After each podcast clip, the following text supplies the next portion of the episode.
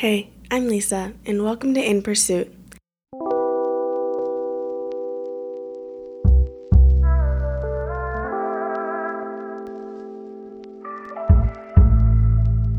This episode is a part of a series called The Postgrad.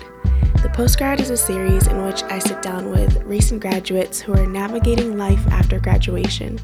To be honest, this journey is different for everyone, and there are so many programs, internships, and positions out there that can help you grow and develop as a learner, professional, and person after undergrad. I hope the experiences of these various guests highlight them as well as other things you can immerse yourself in as a recent graduate. Again, welcome to the postgrad, and I hope you enjoyed the episode.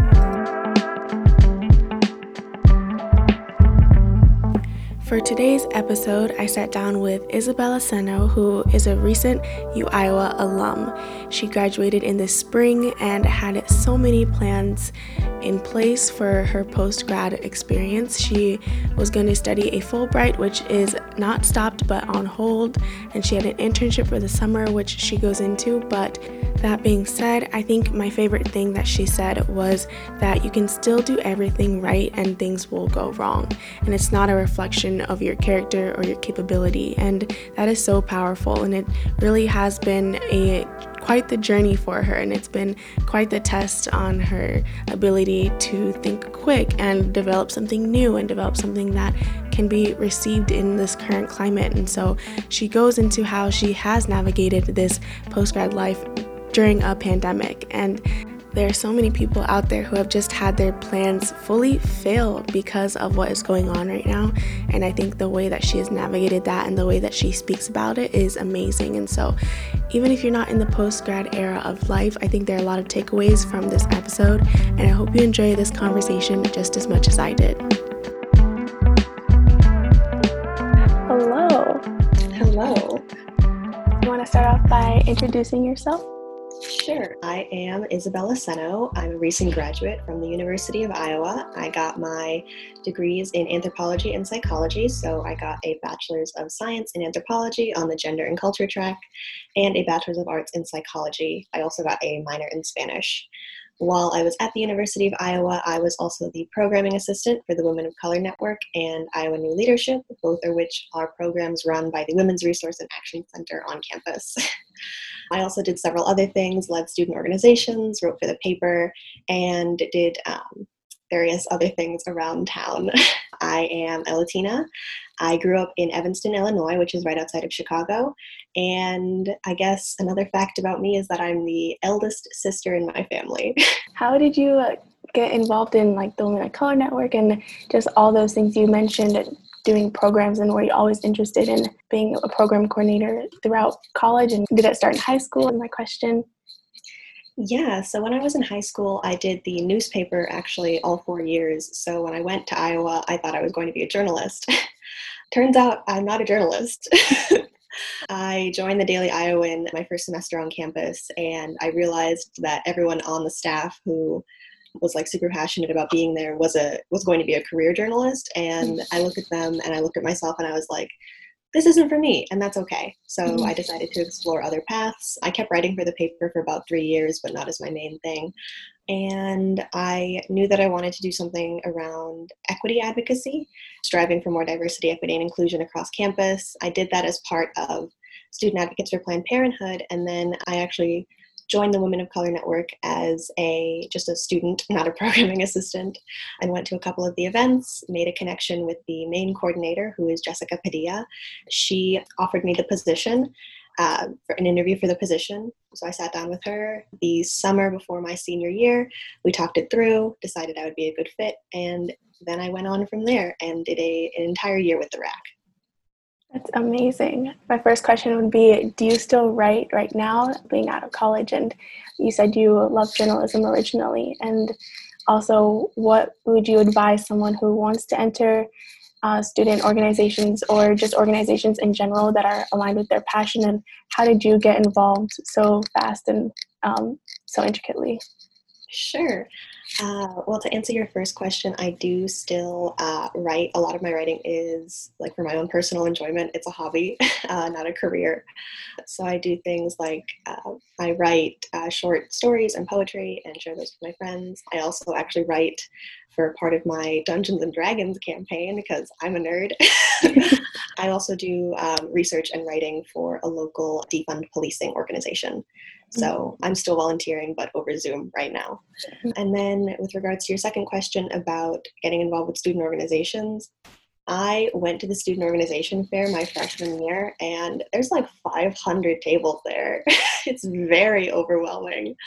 So I signed up for a bunch of things on their mailing list, and then never went to any of those meetings freshman year because turns out when you sign up for like 25 mailing lists your inbox just gets super full and you keep missing emails. Um, so sophomore year when i got back to campus i wanted to be more intentional about it. So i went through the orgsync website and looked at all the student organizations and like looked at some of the social media for the ones that I was interested in and narrowed it down to uh, one group, Student Advocates for Planned Parenthood, because it aligned with my own personal values and it felt like the kind of place where I could find my people, find people who were also aligned with my values and who seemed super cool and super nice.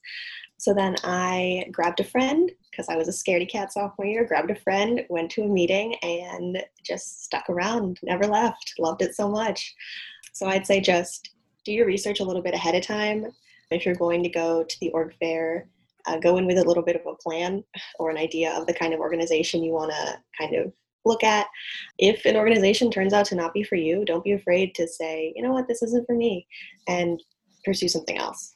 Mm-hmm. And so you kind of mentioned you working with a defunding the police organization, and what are some other values that you really hold close to you and how did you advocate for those while you were on campus and how do you continue to do so now that you're post grad? My advocacy lens has kind of changed a little bit because of current opportunities available. My geographic location has changed. So, when I was in Iowa, I did work uh, with reproductive justice and healthcare equity and that kind of thing for three years, uh, mostly working with Planned Parenthood. Um, so I started out in that organization, Student Advocates for Planned Parenthood, as a just a regular student member, and moved my way up to president of the organization. So spent three years with them doing educational work around campus, handing out lots of free condoms. You might have seen us walking downtown, lobbying in Des Moines, and uh, just doing that kind of advocacy work. I also did other work related to kind of sexual health curriculum with the RAC. I was a member of a UISG subcommittee doing research and legislation kind of advocacy around K through 12 sex education in Iowa and making sure everyone has access to comprehensive sex education. And I also did work with LEAP and the RACtivists, which are both groups run by the RAC, which advocate against domestic violence, do community education, and all that kind of stuff. So, lots of reproductive justice stuff. After I had to leave campus during spring break because of COVID, a lot of those opportunities shifted in their scope. I finished out the year with Student Advocates for Planned Parenthood leading the group through Zoom meetings and whatever else we were able to do virtually, um, but it was a very different atmosphere. And then when all the Black Lives Matter protests started up again, I realized that I could get involved with youth, the youth activists in my area and transfer my uh, advocacy skills into a different field, as it were. So I got involved with a group called Defund EPD, I found them through Instagram because I was looking for local advocacy efforts to get involved with or to donate to. I found them, messaged them several times, and got invited into their core group. So now I do work with them. And you wrote a letter in June, was it, as well? You want to talk about that a little bit? Sure. So that is actually the second letter I wrote. The first one was less appropriate for the Daily Iowan. So in June, I wrote a guest opinion in the Daily Iowan. I knew the editor of the paper personally because I had worked with her on the politics team when I was a reporter. So I messaged her and I was like, hey, I have this essentially this draft written up. Could I submit it as a guest opinion?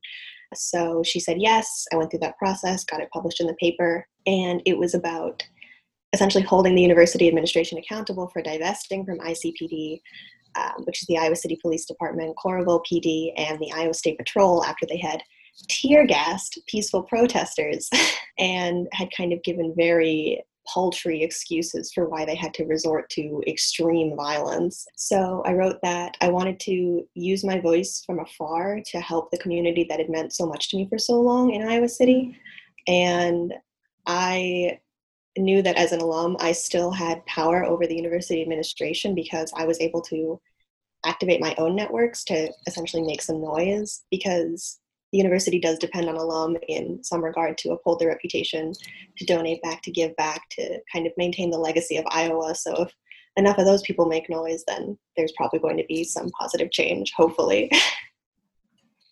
For anyone who doesn't really know what defund the police means, or maybe they kind of have like a negative idea of it, how would you explain the positive implications of defunding the police?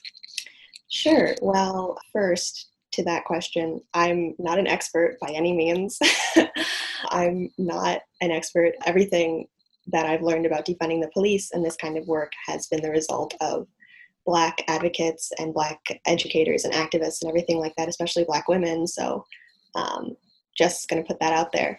But the positive implications of defunding the police essentially mean removing a lot of money and power from a system that has not been held accountable for its extreme corruption for several centuries at this point and has been allowed to operate essentially without any kind of backlash when it, someone is the, the survivor or victim of police brutality, among other things. So, defunding the police essentially means removing some of the police budget because often for cities, the police budget is one of the most inflated parts of that budget and moving that money and those resources to other services in the city or the local area, which have actually been shown to reduce things like crime and poverty over the long run.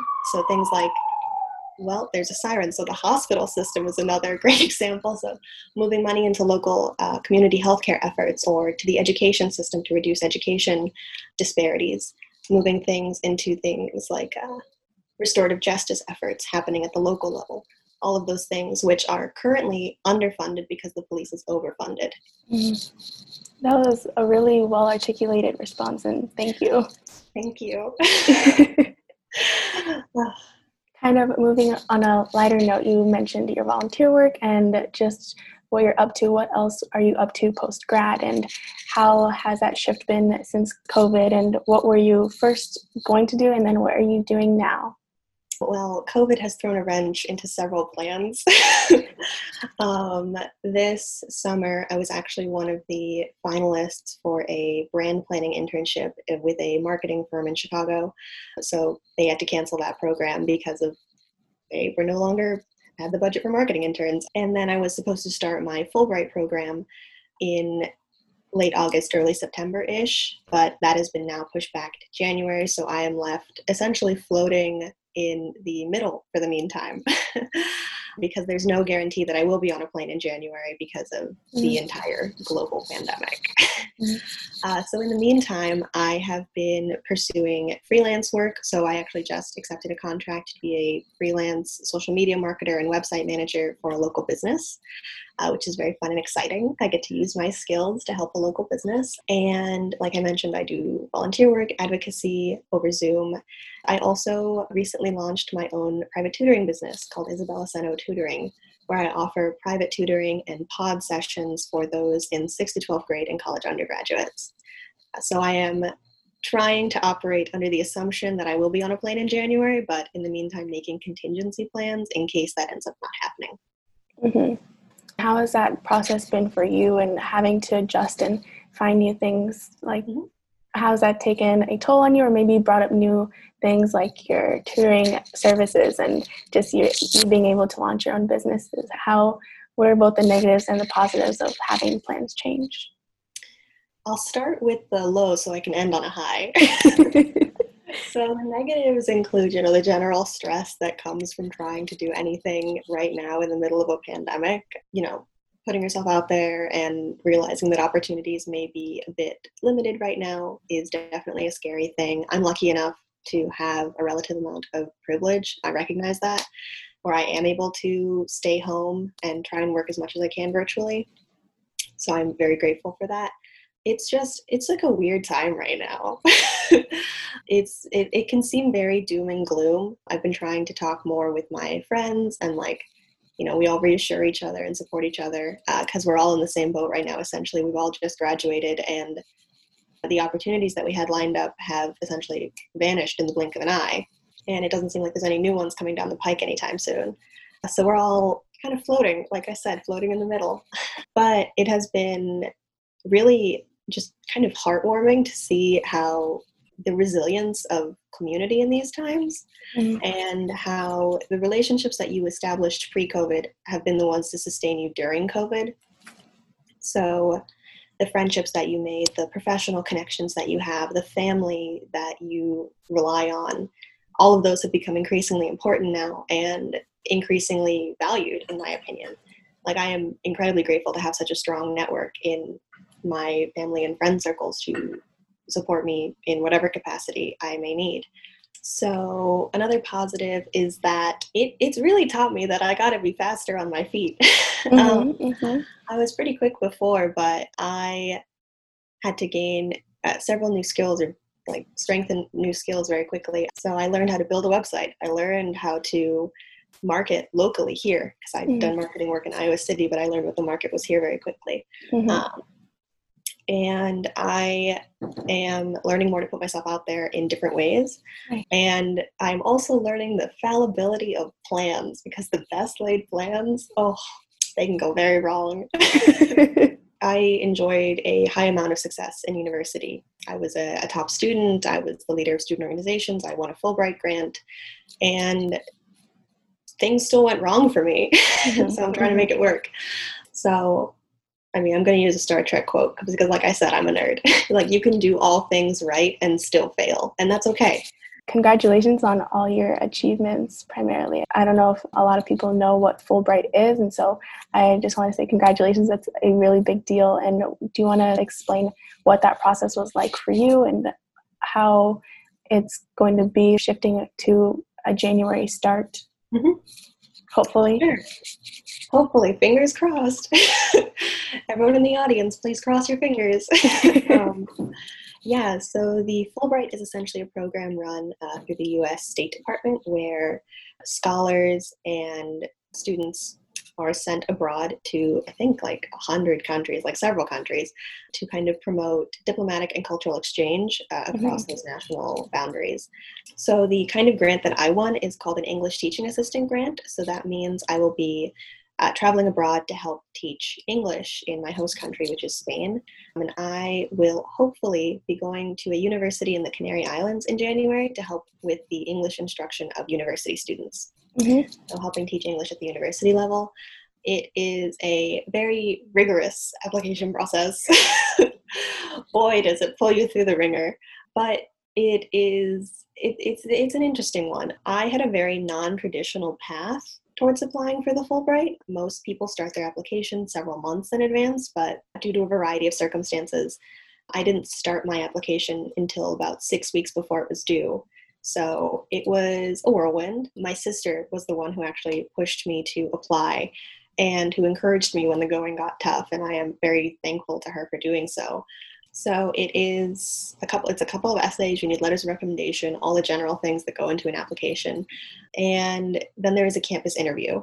My campus interview was again very non-traditional. They essentially disparaged my application and my skills as a person. But I walked out of it, decided to go with my initial gut instinct and submit the application that I had already written and that I was proud of. Right. So I turned it in, and turns out it was good enough for a grant.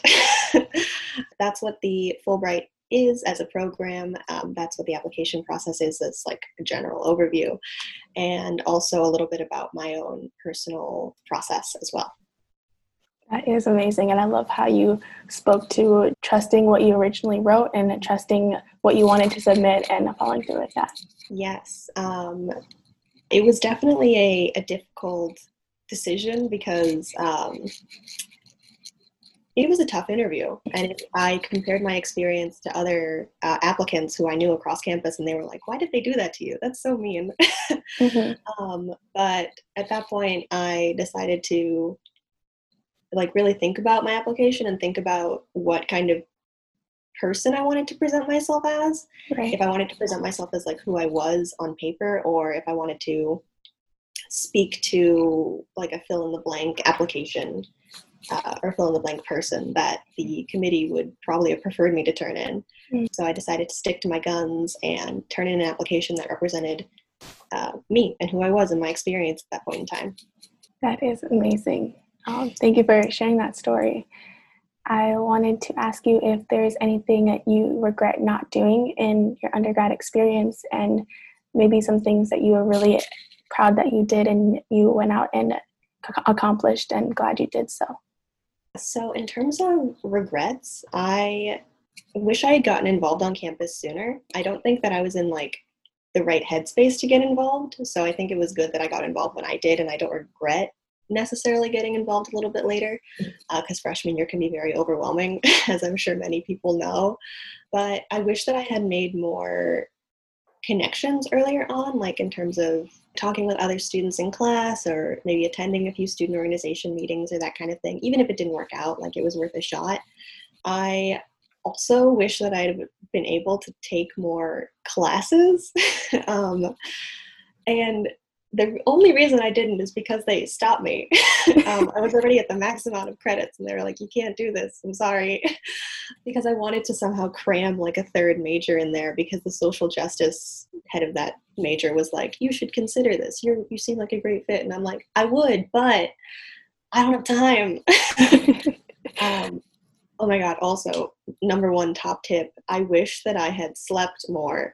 mm. That is like my number one regret was like not taking care of myself like as a as a human. Right. First a lot of the time because i was putting schoolwork or professional obligations or just social obligations first and like i wasn't taking the time to respect my body and like what i needed. Mm-hmm. so i wish that i had slept more and i wish that i had just honestly taken more yoga classes. Because those like really help calm me down they help center me back in my body and like approach work with a refreshed mind. And i also wish that i had taken up more rock climbing at the gym because that is like a great another thing like yoga for me where it's like a physical opportunity to like unplug a little bit from all the things that i did.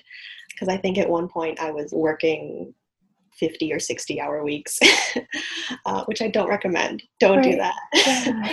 um, so get more sleep. The university has mental health like counselors. They're not oftentimes they're not through UCS. UCS is University Counseling Services. They deal with very specific things, but they also have something through student health and wellness called stress management people.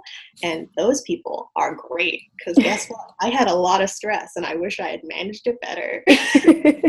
My I think it was like the beginning of first semester senior year. I finally made an appointment and went to go talk to a stress management person. And I was like, wow, I wish I had done this like three years ago. Right, right. so definitely like taking care of your mental, mental and physical health. In terms of things that I'm really proud of, I definitely pursued a lot of opportunities that I would have been previously very like timid about or like oh should i do this? Is it worth it? Am i good enough? So the women of color network was actually one of the big ones um, like going to that first networking event at the like old brick church and meeting new people. That's actually how i got involved with the rac as a student volunteer for like three different organizations my junior year because i went to one event and i talked to one person and they were able to kind of point me in the right direction, provide some really solid advice, and just kind of put me on the path to where I am now. I'm also very proud of the fact that I was able to lead an upper level gender studies class as a guest lecturer and I was able to present at the uh, Women's Summit as well, using a very similar presentation. Both of those things would have been, in all honesty, very scary to freshman year Isabella, who was brand new on campus and was like, oh my God, what's going on? But when I was able to present, and I had to apply for those opportunities, I had to put myself out there and be vulnerable and say, this is my intellectual work. Is is it going to be accepted? And I was able to present as a guest lecturer. It went very well. I actually got stopped on the street the next day by one of the students saying, like, oh my God, your presentation was so cool. And I was like, you're so cool. um, the Women's Summit was a fantastic experience as well. And I was able to kind of talk, share a little bit about my story, and have other people share their story as well in small groups. So both of those things are things that I am very proud of to this day. That is amazing. And it sounds like you were able to go through all these things because of the networks that you made early on. And you spoke to having those networks continue throughout the pandemic and having those people still support you. And I would like to ask how do you best network and how would you advise to best network and have people in your life, like deeply rooted relationships that will continue mm-hmm. throughout your post grad experience? Yeah, so my kind of networking tips are just to honestly talk to the people in charge. like, in order to be a volunteer at the Women's Resource Center, you need to go through a volunteer training. So I went to that training, and while I was there, Jessica Padilla was also there, who I'd met like once before through the Women of Color Network. And I approached her again personally, and I was like, hey, it's me again. Hi, I'm Isabella. I really want to get involved with your network. um, uh, can we talk? So I was able to sit down with her, talk a little bit through the network, not as like a formal interview or anything, just to learn more about what she was doing. Mm. And I got enough information that I decided it was something I did indeed want to pursue more thoroughly. And she knew my face and name at that point because I had talked to her one on one. So talk to the people in charge. Don't be afraid to ask questions. I used to think for a long time that asking questions was like something that you didn't need to do if you were quote unquote good enough, but that's a dumb mentality. Questions only make you stronger. So, asking questions, talking to people in charge, and asking what your peers are up to as well, because if you're in like a student volunteer group or you're in a fraternity or sorority or anything like that, those people also have networks that might be able to help you out or link you up with something. For example, you're doing this really cool podcast. you're like a year younger than me. You're my peer. And I wouldn't have known that if you hadn't messaged and reached out to me. So, yeah, I think those are the top three tips. Also, make sure your LinkedIn looks good if you want to network professionally. I think those are the ones that I have so far. I personally got very lucky with networking because a lot of my professional networking post graduation was the result of Jessica at the RAC because mm-hmm. she had her own network and she is a person who loves to connect other people. So I was very lucky to sit down with her and get a list of names together. Oh, also, if you attend a panel or like a virtual webinar or anything, write down the names of the speakers and see if you can add them on LinkedIn and then message them because then you can say, hey, I just saw your talk on so and so, I'd love to sit down with you more and talk about what it means to be the head of a nonprofit. right. So I think that's another tip that I have. I love that. I love reaching out and following up with the people that you just saw because sometimes you're like, okay, I've seen what they had to say. but I would like to ask you where do you see yourself in five, ten years post COVID and post all the uh, contemporary anxieties surrounding this pandemic? Where do you want to be? Yeah, I don't know if I can give you an answer for 10 years down the line because then I'll be I'll be what 32 oh my goodness but I think five years down the line I'd like to have finished my Fulbright in some capacity or if not done like another educational opportunity here and I don't I honestly I can't give you a concrete answer because I'm still trying to figure it out. I thought I was going to have a full year to kind of essentially figure out my life mm-hmm, uh, mm-hmm. Fulbright, but that dematerialize because at this point I don't know if I want to go to graduate school right away. The average graduate student in the United States is, I believe, around 33 years old. So um, that might be part of the 10 year plan, not the five year plan. But I think that I would like to do some kind of community education or advocacy work, very similar to what I did at the RAC. So, putting together educational programming for individuals whose communities might be not always put at the center and if they're offered at the center, not always put at the center in a positive way. Mm-hmm. And if that doesn't go well, I would like to pursue marketing or brand planning because those are two areas where my degrees are uh, useful, and sought out. Um, and I already have experience and interest in both of those things uh, through working with digital communications and social media at the RAC. And I think that no matter what I end up doing in five or 10 years, I will continuously push for diversity, equity, and inclusion in whatever my work is, whether it be in the nonprofit sector or in the business sector, because even if I don't know anything else at this point, I know that those are core values that I hold that I can't imagine myself diminishing or giving up at any point. That is amazing. And thank you for coming on and sharing your story and your passions and your pursuits. I loved everything that you said, and I'm really excited to share this. Yes, um, I am very excited to hear it as well. Um, and yeah, it was great to be here. Thank you for your time. Thank you. Before we go, do you have a top book recommendation that you would like to share? I do actually. My top book recommendation that I've been recommending to people since like a sophomore year of high school is um, A Tale for the Time Being by Ruth Ozeki. It is a story that you can keep learning from over the years, and it, is, it holds something for everyone, whether you're a high school student or a senior uh, citizen. And it really tells you about how to value your time and how to value your relationships, which are both um, things that I hold dear. Thank you. Yes. Thank you for having me. It was wonderful to be here. I really enjoyed it, and thank you for your time again.